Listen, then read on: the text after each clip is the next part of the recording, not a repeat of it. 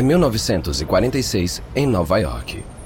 O motorista dirige um carro preto em direção à sede da IBM, na Avenida Madison, 590. Atrás está sentado Thomas Watson pai, magro, impaciente e aos 72 anos, descobrindo que já não tem mais a mesma energia de antes para o trabalho. Watson reinou como executivo-chefe da IBM por 30 anos. Quando o carro para, ele vê as palavras International Business Machines em letras maiúsculas, escritas na fachada do prédio. Ao entrar, Watson passa por uma exposição montada no primeiro andar. É aberta ao público e exibe as máquinas de cartões perfurados de última geração da IBM, as engenhocas metálicas e mecânicas que processam dados para governos, corporações e ferrovias. Watson basicamente inventou a indústria da informação e a IBM dominou. Ele é um executivo muito conhecido. A caminho dos elevadores, funcionários da IBM o cumprimentam. Bom dia, Sr. Watson. Bem-vindo, Sr. Watson. Ele sobe até o 17º andar e sai em um elegante corredor central com painéis de carvalho e piso de mármore branco e preto. Enquanto ele caminha até seu escritório, cinco secretários o cumprimentam. A maioria dos seus colegas em outras empresas contrata mulheres como secretárias. Watson acredita que isso é um erro. Secretárias jovens são uma distração. Se você quer ter sucesso, Watson fala para os executivos: você deve ter secretários homens. Ele é supersticioso e apegado com o que funciona. Como ele é bem sucedido e sempre teve secretários homens, ele crê que há uma ligação. Da porta de seu escritório, Watson atravessa nove metros de carpete azul até a mesa. As janelas oferecem vista para Wister River e a ponte Queensboro, mas ele quase sempre mantém as cortinas de veludo vermelho fechadas. Sua mesa de mogno está cheia de papéis. Ele não tem interesse em manter os papéis em ordem. Entre as pilhas de papel estão fotos de família e um peso de papel cromado que diz Reflexione, a versão francesa do agora famoso lema da IBM, Think. Acima dele estão penduradas fotos autografadas de pessoas famosas como políticos, artistas e empresários. Esse é um escritório planejado para intimidar, e ele quer mesmo intimidar seus próximos convidados. Os inventores do primeiro computador eletrônico do mundo, chamado ENIAC. Um dos secretários de Watson avisa que seus convidados, um físico e um engenheiro elétrico, chegaram. Senhor Watson, o Sr. J. Presper Eckert e o Sr. John Malkley estão aqui. Watson ainda não conhecia Eckert nem Malkley, mas mesmo antes de entrarem pela porta, o diretor da IBM murmura que quer arruiná-los. Nenhum dos participantes tem ideia do quanto este encontro irá mudar a história.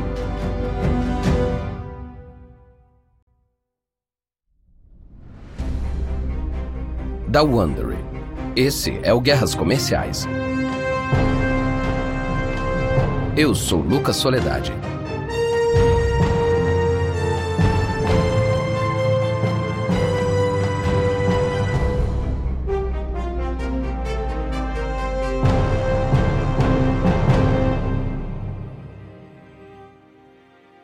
No último episódio de A Primeira Guerra de Computação, os americanos que adotaram essa maravilha da tecnologia moderna, a TV, assistiram como o computador Univac previu corretamente o resultado da eleição presidencial de 52.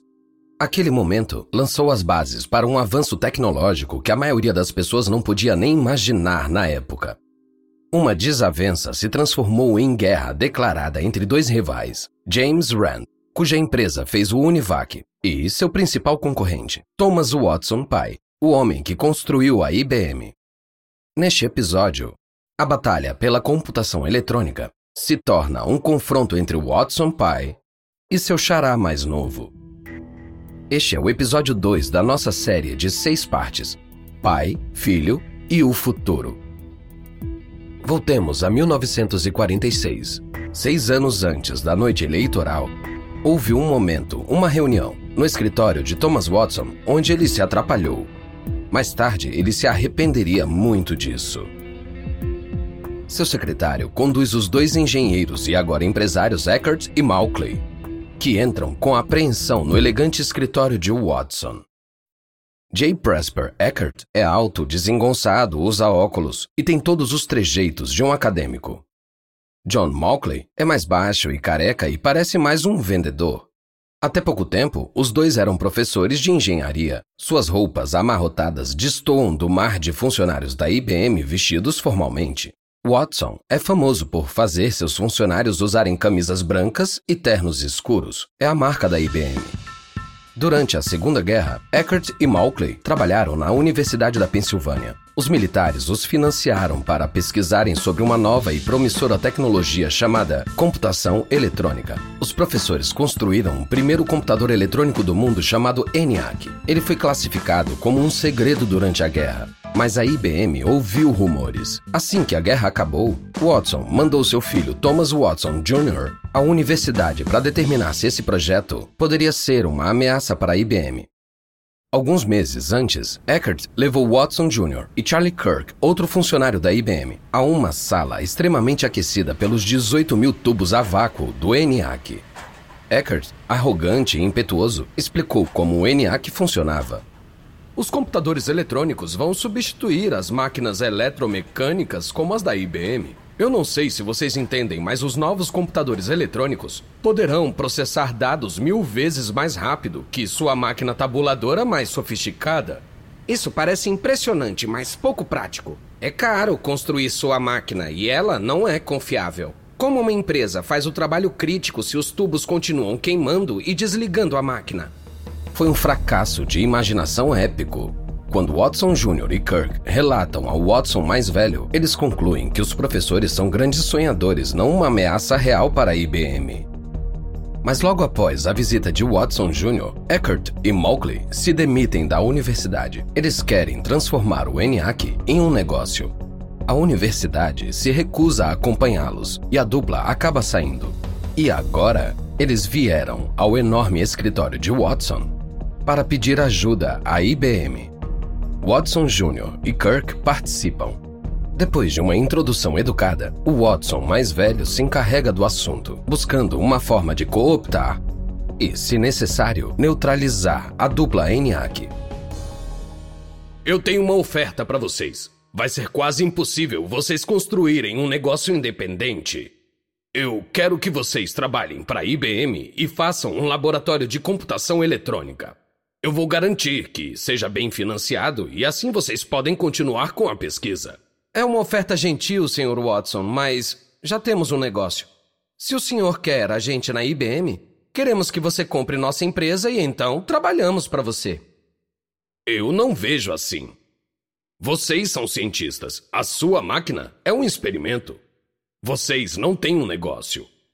Bom, se esses são os termos, não estou interessado. Watson chama um dos secretários para apressar a saída de Eckert e Mauchley. Assim que eles saem, Watson ri com desdém e se vira para Watson Jr. e Kirk. Esse Mauchley usa aquelas meias barulhentas. Eu não queria ele na minha empresa. Mas Watson não está totalmente despreocupado. Depois da reunião, ele diz ao seu filho e a Kirk que quer saber sobre qualquer coisa que a IBM esteja fazendo que seja similar ao ENIAC. Eles lembram ao Watson que durante a guerra, a IBM cancelou todas as pesquisas sobre eletrônica. Mas tem um projeto. Um jovem engenheiro da IBM chamado Halsey Dickinson está pesquisando eletrônica com tubos de vácuo no porão de casa. Ele também está tentando trabalhar discretamente em um protótipo de calculadora eletrônica em um dos laboratórios da IBM. Agora, Watson pai quer ver isso eles encontram Halsey Dickinson em um laboratório, olhando um dos leitores de cartões perfurados de alta velocidade da IBM conectado a uma caixa de um metro de altura. Senhor Dickinson, você poderia mostrar no que está trabalhando? Sim, Sr. Watson. Dentro dessa caixa tem tubos de rádio. Os tubos ligam e desligam para fazer cálculos, como nossas máquinas tabuladoras. Mas esses tubos não têm partes móveis. Então eles ligam e desligam muito mais rápido que os interruptores mecânicos. Entendo. Agora, por que o leitor de cartões perfurados continua funcionando enquanto a caixa parece parar de vez em quando? É que a caixa está esperando para pegar os cartões.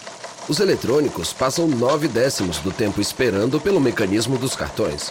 E essa é a nossa máquina mais rápida.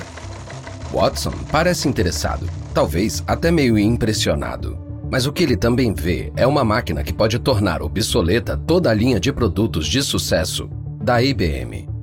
E isso ameaçaria seu legado como um grande industrial.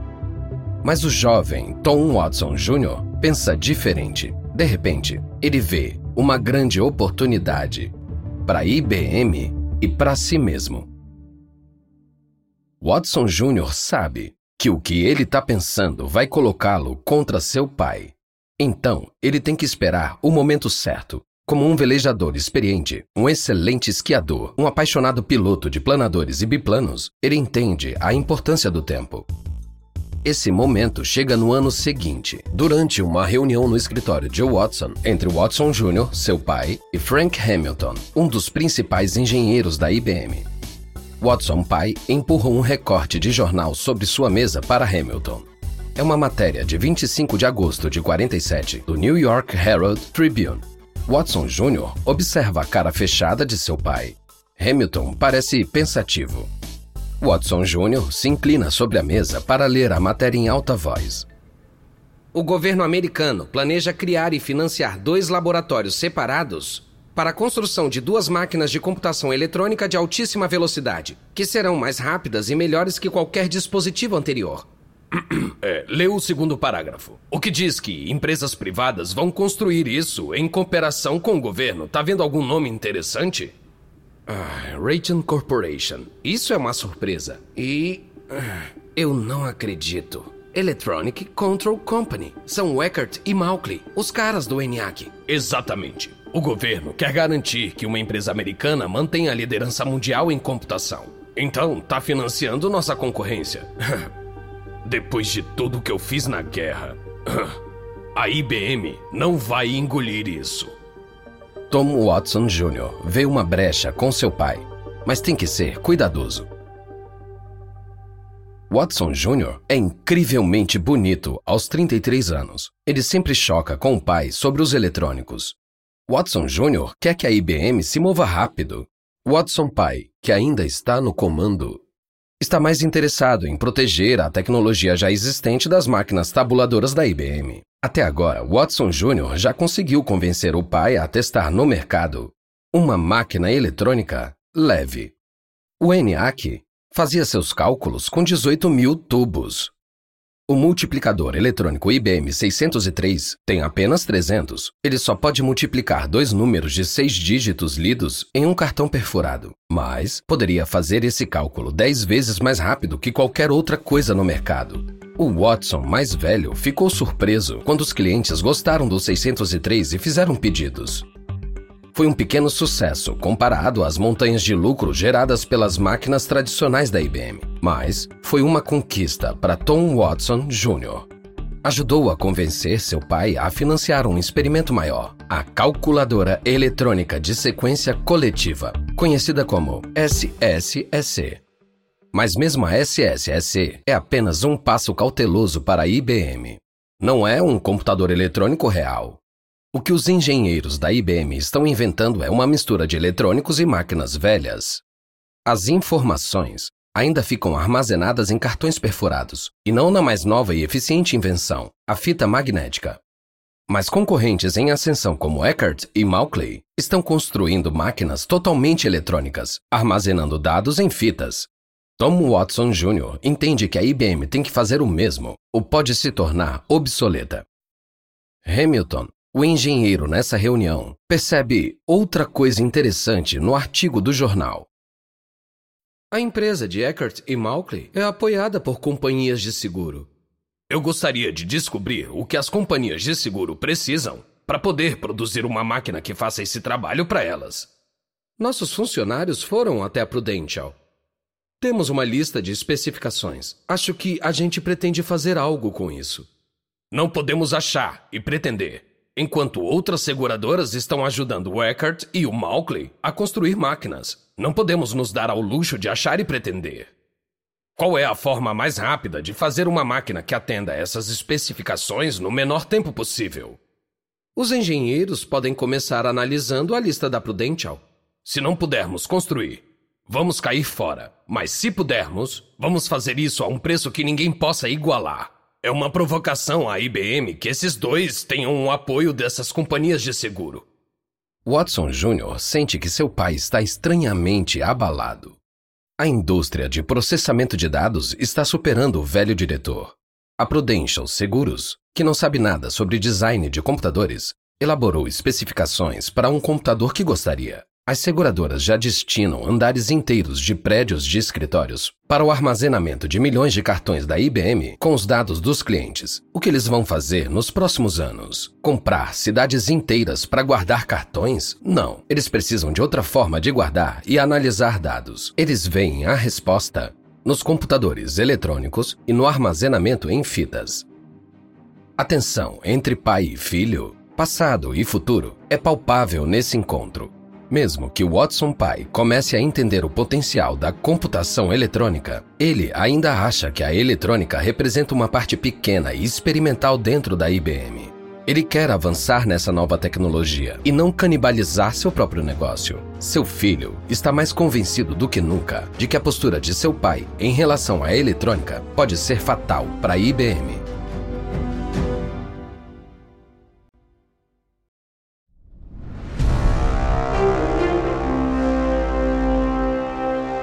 Thomas Watson pai chama um grupo de engenheiros, incluindo Frank Hamilton, ao seu escritório. Ele tinha acabado de descer ao saguão da sede da IBM em Nova York para ver o computador meio eletrônico que estava exposto ao público, o SSSC. A conversa mostra como o antigo diretor está focado nas coisas erradas. Sobre a máquina, estou preocupado com a poeira. Não deveríamos ter exposto todo o equipamento ao pó Deveríamos ter coberto e selado a máquina. Hamilton dá um passo. A gente fez isso. Eu acabei de olhar. A poeira pode entrar direto. Eu acho terrível. Eu tô cuidando disso, eu desço toda semana. Você devia estar lá a cada minuto que estiverem trabalhando. Não importa as instruções que tenha recebido, você devia estar lá todos os dias, o dia todo. Você deixou os funcionários e eletricistas fazerem o que quiserem. A questão da poeira está resolvida. Watson pai manda o engenheiro Hamilton avançar no computador com as especificações da Prudential. Então, ele pega o elevador para descer e dar outra olhada no SSSC em exibição. É um show. E o Watson adora fazer um show. O saguão tá cheio de curiosos. Até a calçada do lado de fora tá cheia de pessoas olhando pelas janelas.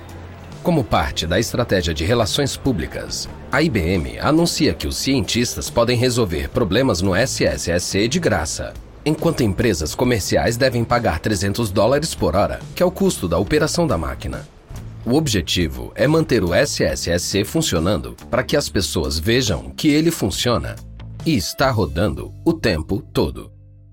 O SSSC é elegante e impressionante. Milhares de pequenas luzes piscam em um padrão irreconhecível. Os operadores ficam em consoles do tamanho de uma mesa no centro da sala e alimentam o SSSC com informação em cartões. Depois observam os resultados impressos. É algo mágico para os transeuntes que o veem funcionando. É um sucesso. Os visitantes apelidam o SSSC de Pop. A revista The New Yorker faz uma reportagem de capa sobre o SSSC e Watson entende o ponto. Computadores atraem o público. Se eles vão ser ou não um grande negócio, bom, isso é outra história. Mas quanto mais a IBM se encaminha rumo à eletrônica, mais Watson sente que está sendo empurrado para a aposentadoria. E ele não está pronto, mesmo que já tenha passado da idade de saída da maioria dos CEOs. Então, ele prioriza sua sobrevivência.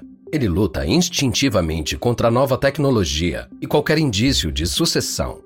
Suas reações mais voláteis são dirigidas à pessoa que representa tanto a mudança tecnológica quanto uma nova gestão na IBM, seu filho. No início de 49, Thomas Watson pai e seu filho Watson Jr. pareciam dois galões de gasolina abertos. Uma pequena faísca pode gerar uma explosão de palavras duras, insultos, gritos e cenas dramáticas. Muitas vezes, pai e filho brigam tarde da noite. Quando Tom Jr. fica na casa de seu pai em Nova York, na rua 75 Leste, ao invés de voltar para sua casa em Connecticut. Enquanto discutem, as bochechas de Watson pai balançam. Todas as tensões familiares vêm à tona. E Watson Jr. não poupa o pai do que ele tem a dizer. Eles brigam no escritório, na frente de outros executivos. Uma discussão fica tão inflamada que Watson Jr. sai correndo do escritório do pai, invade o escritório de outro executivo, se joga no divã que fica ali e soluça. Depois de uma reunião acalorada com um grupo de executivos, eles conversam. Você não pode tratar as pessoas assim, falando cala a boca ou se esse é seu argumento melhor, guarda para você. Quem você pensa que é? Eu posso ser duro, mas eu trato as pessoas com respeito. Ah, por favor. Suas velhas formas de administrar uma empresa acabaram. Essa geração passou por uma guerra mundial. Eles não merecem simpatia? Eu acredito no respeito. Na minha época, me chamavam de Sr. Watson. Você quer que eles te chamem de Tom? Quero. Quero mesmo. E você insultou o nosso laboratório de engenharia. É o melhor do mundo. Não é o melhor do mundo, tá ficando para trás. Não é nem o melhor dessas redondezas. Seu SSSC, no saguão, pode impressionar os nova-iorquinos comuns, mas é um beco sem saída tecnológico. Os componentes eletrônicos não podem ir mais rápido que as partes mecânicas. Não é o que os clientes querem. Eu construí esse laboratório. Eu contratei esses engenheiros. São os melhores. São obsoletos. A MIT tá formando engenheiros especializados em eletrônica. Quem contrata eles? Nós não. Eles estão indo para Remington Rand ou vai saber para onde. Você não sabe do que está falando. Aos poucos, Watson pai cede. Pai e filho nunca chegam a um acordo sobre o futuro da IBM com computadores eletrônicos. Eles só agem. Watson Jr. está avançando o máximo que pode. Watson pai está claramente desconfortável com a mudança, mas ele se afasta cada vez mais e deixa o filho seguir.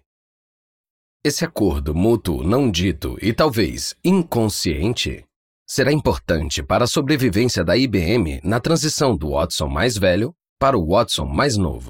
Veja, a revolução eletrônica na computação permite que Watson Jr. não seja seu pai e seja ele mesmo para renovar a empresa do seu jeito. No fim dos anos 40, os militares americanos veem um conflito armado na Coreia. E eles querem novos computadores para estudarem a energia atômica e desenvolverem motores a jato. Watson Jr. vê sua chance para que seu pai aprove a jogada mais ousada da IBM na computação eletrônica até agora. Até agora, cada computador é um produto único, feito à mão, projetado para fazer especificamente o que um cliente solicitou. Os militares querem três ou quatro computadores diferentes, cada um com uma tarefa específica. Watson Jr. e seus jovens aliados dentro da IBM propõem projetar um computador de uso geral que possa ser reproduzido em uma fábrica e depois programado para lidar com praticamente qualquer tarefa. Eles sabem que, se puderem fazer isso para os militares, terão um computador que pode ser comercializado. Watson Jr. leva o conceito ao seu pai, chamando a máquina de calculadora da defesa, porque o jovem sabe que o Watson pai deve aprovar qualquer coisa para os militares. O Watson pai dá o seu ok. Começa o trabalho na nova máquina totalmente eletrônica.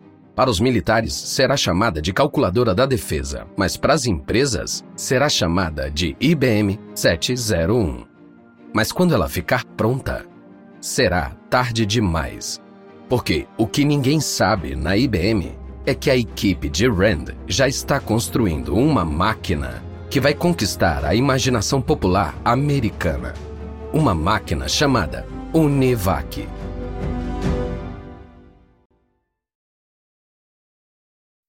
Da Wondery. Esse é o Guerras Comerciais. Espero que você tenha gostado desse episódio. E uma nota rápida a respeito das conversas que você ouviu. A gente não sabe exatamente o que foi dito, mas esses diálogos são baseados nas nossas melhores pesquisas. Eu sou Lucas Soledade. Kevin Maine escreveu essa história. Ele é o autor de O Maverick e Sua Máquina, Thomas Watson Sr. e a criação da IBM. Karen Lowe é nossa produtora sênior e editora. Design de som original por Bay Area Sound. Emily Kunkel é nossa gerente de produção. Nossos produtores executivos são Jess Redburn, Jenny Lauer Beckman e Marshall Lewy. Criado por Enan Lopes para o Wondering.